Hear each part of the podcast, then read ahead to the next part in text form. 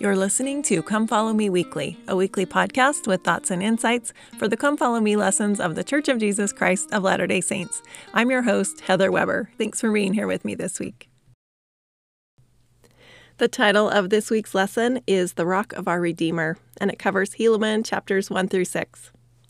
I'm recording really early today. My family's headed out of town. We are going to spend a few days in the woods our kids leave for Provo next week, so we thought we'd take a little family vacation before they go. And I'm both happy and sad. I'm happy for them, sad for me. This past five months has been amazing, and it's going to be really different not having our whole family here together. But it'll be good. It's time for my older kids to go back to their lives, and I'm just really excited for the fall. I think we have a lot of good things to look forward to. I feel like life is going to get better. Eventually, it will and we're all going to be okay and make it through this. The opening paragraph of this lesson says The book of Helaman records both triumphs and tragedies among the Nephites and Lamanites. It begins with a serious difficulty among the people of the Nephites, and the difficulties keep coming throughout the record. Here we read about political intrigue, bands of robbers, rejection of the prophets, and pride and disbelief throughout the land. But we also find examples like Nephi and Lehi, the more humble part of the people, who not only survived but thrived spiritually. How did they do it? How did they stay strong while their civilization began to decline and fall apart? The same way any of us stay strong in the mighty storm the devil sends to beat upon us, by building our lives upon the rock of our Redeemer, who is Christ, the Son of God, a foundation whereon if men build they cannot fall. I felt like there were just a ton of different stories in the reading this week. It seemed like with each chapter, we were totally changing gears with what was happening. So, as I went through these chapters this week, I just kind of highlighted some of the things that stood out to me. And you might read it and get something totally different. And that's why the Holy Ghost is awesome. Because when we put forth effort to read and study these things, He brings to our attention the things that we personally need to hear. So, as I usually do, I'm just going to try to follow along with the subjects in the lesson. But I think for each individual person studying this this week, and with so much going on in these scriptures, there's a lot to learn that the lesson doesn't even touch on. And I think these chapters are important too because I feel like they set up a lot of the events that start to turn the tide for the different groups that we've been talking about. We're introduced to Kishkumen and Gadianton, who becomes the leader of the secret band of robbers that runs around in secret trying to kill political leaders and just generally causing problems, and those problems don't ever really go away. The first section of the lesson talks about the pride cycle. For some reason, we as people, when we start being righteous and we're doing well, then the Lord blesses us and things go good in our lives. And sometimes we tend to get a little bit lazy in our commitment to our Savior and His gospel. And then we might get a little prideful, thinking that we're pretty awesome because things are going so well. We might commit some sin. And then this leads to our lives having some struggles. And then when things get really hard, hopefully we wise up and decide that we need some help. So we become more humble and choose to repent and ask our Heavenly Father to help us out. And of course, He does because He's awesome. And as we are more righteous and we're blessed and our life gets easier again, sometimes that cycle tends to repeat itself. And we see the pride cycle throughout the Book of Mormon. But these chapters, I think, are especially clear about how it can happen, and they help us think about how we can try to avoid this cycle in our own lives. After the Nephites had been through so many wars and problems, in the 49th year of the reign of the judges, they finally had some peace. In chapter 3, verses 24 through 26, it says, And it came to pass that in this same year there was exceedingly great prosperity in the church, insomuch that there were thousands who did join themselves unto the church and were baptized unto repentance. And so great was the prosperity of the church, and so many the blessings which were poured out upon the people, that even the high priests and the teachers were themselves astonished beyond measure. And it came to pass that the work of the Lord did prosper unto the baptizing and uniting to the church of God many souls, yea, even tens of thousands. So, after all of the hard times that these people had been through, the church was finally prospering, so much so that it says the church leaders were astonished at the blessings that they were receiving. And you know, I've kind of seen this pattern in my life too, where if I'm going through a really hard time, I have hope because I know that if I just hang on and keep doing what's right, eventually that hard time will end and I'll have some really good times. And then when things in my life seem to be just perfect and happy, I tend to get a little nervous because I sometimes start feeling like something hard is just around the corner. And life just seems to go like that. I think it's full of highs and lows. And hopefully, through all of those experiences, we are growing into the person that our Heavenly Father needs us to become. He knows what we need when we need it. And we just need to remember that and remember Him through the bad times and through the good times. In verse 33, it says, And in the fifty and first year of the reign of the judges, there was also peace save it were the pride which began to enter into the church, not into the church of God, but into the hearts of the people who profess to belong to the church of God. I love how it says that the pride wasn't in the church, but it was in the people of the church. We have to remember that the gospel of Jesus Christ is perfect, but the people in the church are not. And that's a very important distinction because sometimes as people, we're just dumb. We make mistakes, and we sometimes do and say things that are really wrong. But we have to remember that other people's words or opinions have no bearing on the love of our Savior for us, or of the effect of His atonement in our lives, or of our individual worth in the eyes of our Heavenly Father. It goes on to say, Now this was a great evil, which did cause the more humble part of the people to suffer great persecutions, and to wade through much affliction. So these people who were being treated badly had a choice. They could choose to become offended and leave the church, but here's what they chose to do instead. In verse 35 it says, Nevertheless, they did fast and pray oft, and did wax stronger and stronger in their humility, and firmer and firmer in the faith of Christ, unto the filling their souls with joy and consolation, yea, even to the purifying and the sanctification of their hearts, which sanctification cometh because of their yielding their hearts unto God. These people chose to ignore Satan and to stick with what they knew was right, and their lives were better for it.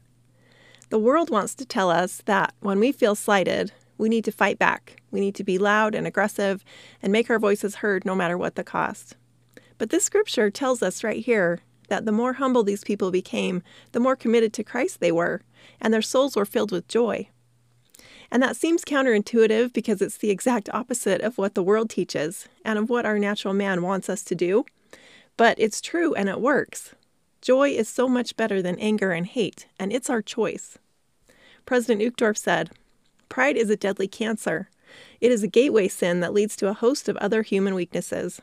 In fact, it could be said that every other sin is, in essence, a manifestation of pride. This sin has many faces. It leads some to revel in their own perceived self worth accomplishments, talents, wealth, or position. They count these blessings as evidence of being chosen, superior, or more righteous than others. This is the sin of, thank God I am more special than you. At its core is the desire to be admired or envied. It is the sin of self glorification. For others, pride turns to envy. They look bitterly at those who have better positions, more talents, or greater possessions than they do. They seek to hurt, diminish, and tear down others in a misguided and unworthy attempt at self elevation. When those they envy stumble or suffer, they secretly cheer. He also said, When our hearts are filled with pride, we commit a grave sin, for we violate the two great commandments. Instead of worshiping God and loving our neighbor, we reveal the real object of our worship and love, the image we see in the mirror. And I think it's up to each one of us to evaluate our own selves and maybe talk with our Heavenly Father about where we're at and how we can do better. In chapter 5, we read about two brothers named Nephi and Lehi. Nephi was the chief judge, and this Nephi was the son of Helaman, who was the son of Helaman, who was the son of Alma the younger. Nephi decided to turn the judgment seat over to a man named Cezoram, because the people were just becoming more and more wicked, and Nephi had had enough. and he thought that he might have more success if he focused his efforts on preaching the gospel. So he and his brother Lehi left, and they went to different cities of the Nephites and the Lamanites, teaching anyone who would listen. They were inspired by the words of their father Helaman, and I love what he says in verse 12. He says, and now, my sons, remember, remember that it is upon the rock of our Redeemer, who is Christ, the Son of God, that ye must build your foundation, that when the devil shall send forth his mighty winds, yea, his shafts in the whirlwind, yea, when all his hail and his mighty storm shall beat upon you, it shall have no power over you to drag you down to the gulf of misery and endless woe, because of the rock upon which ye are built, which is a sure foundation, a foundation whereon if men build, they cannot fall. And we see evidence of these promises as their story goes on. At one point, Nephi and Lehi were captured and thrown in prison by the Lamanites. And they had sat in prison for many days with no food, And eventually the Lamanites came to take them out of the prison to kill them. And then a miraculous thing happened. Suddenly, Nephi and Lehi were surrounded by fire. And when they realized that they were in the middle of the fire and they weren't getting burned, they knew that it was the power of God that was allowing this to happen. And they told the people that they didn't need to be afraid and that they were seeing evidence of the power of God. The walls of the prison shook, and the people were overshadowed with a cloud of darkness, and they started to become very afraid. But then, starting in verse 29, here's what happened. And it came to pass that there came a voice, as if it were above the cloud of darkness, saying, Repent ye, repent ye, and seek no more to destroy my servants, whom I have sent unto you to declare good tidings. And it came to pass, when they heard this voice, and beheld that it was not a voice of thunder, neither was it a voice of great tumultuous noise, but behold, it was a still voice of perfect mildness, as if it had been a whisper, and it did pierce even to the very soul. And notwithstanding the mildness of the voice, behold, the earth shook exceedingly, and the walls of the prison trembled again, as if it were about to tumble to the earth. And behold, the cloud of darkness, which had overshadowed them, did not disperse. And behold, the voice came again, saying, Repent ye, repent ye, for the kingdom of heaven is at hand, and seek no more to destroy my servants. And it came to pass that the earth shook again, and the walls trembled. Then they heard the voice a third time, and the people who were witnessing this were so amazed and afraid that they couldn't even move. But there was one man named Aminadab, who used to be a Nephite, who was able to turn around and see Nephi and Lehi standing in the middle of the pillar of fire. And he told everyone else to turn and look. And it says that the Lord gave them power so that they could turn and look. And they asked Aminadab what they could do to get the cloud of darkness to leave. And Aminadab told them that they needed to repent, and cry unto the voice, even until ye shall have faith in Christ, who was taught unto you by Alma and Amulek and Zeezrom. And when ye shall do this, the cloud of darkness shall be removed from overshadowing you. And that's exactly what they did, and the cloud of darkness went away. At this point, they were all surrounded by a pillar of fire. And starting in verse 46, it says this And it came to pass that there came a voice unto them, yea, a pleasant voice, as if it were a whisper, saying, Peace, peace be unto you, because of your faith in my well beloved, who was from the foundation of the world. And now, when they heard this, they cast up their eyes as if to behold from whence the voice came. And behold, they saw the heavens open, and angels came down out of heaven and ministered unto them. And there were about three hundred souls who saw and heard these things, and they were bidden to go forth and marvel not, neither should they doubt. And it came to pass that they did go forth, and did minister unto the people, declaring throughout all the regions round about all the things which they had heard and seen, insomuch that the more part of the Lamanites were convinced of them, because of the greatness of the evidences which they had received. Okay, this is a pretty crazy story and a pretty crazy thing that happened. It was a very obvious and intense display of God's power. So, why did this have to happen in that way? In verse 51, it says, and as many as were convinced did lay down their weapons of war, and also their hatred and the tradition of their fathers. So, because of the intensity of this experience and the evidences that they had received, these people were able to change in their hearts and turn away from the things that they had been taught for generations. It was their way of life to hate and kill the Nephites. And I think the Lord knew that the Lamanites needed something this amazing and obvious to help them to change. He knows us and He knows what we need. We probably don't need pillars of fire and angels to come down to minister to us. But what evidences of God's love and power do we receive? I think there are so many things that can convince us of the truthfulness of the gospel and where we can see God's power in our own lives. I think if you just look at how the church has changed in the past couple of years, when this pandemic hit, the church just literally kept on rolling. We had this Come Follow Me program that made it extremely easy for us to transition to home based gospel study. All of the youth programs had become more home based. Most of the extra programs that the church had had been discontinued or streamlined. And it was like the Lord just knew exactly what was going to happen. Amazing how that works. In my own family, I look at how things have worked out so well for each one of us over this past five months, when in the middle of March, we were feeling pretty fearful of the future. None of my older children had jobs, and even the future of my husband's job was pretty questionable.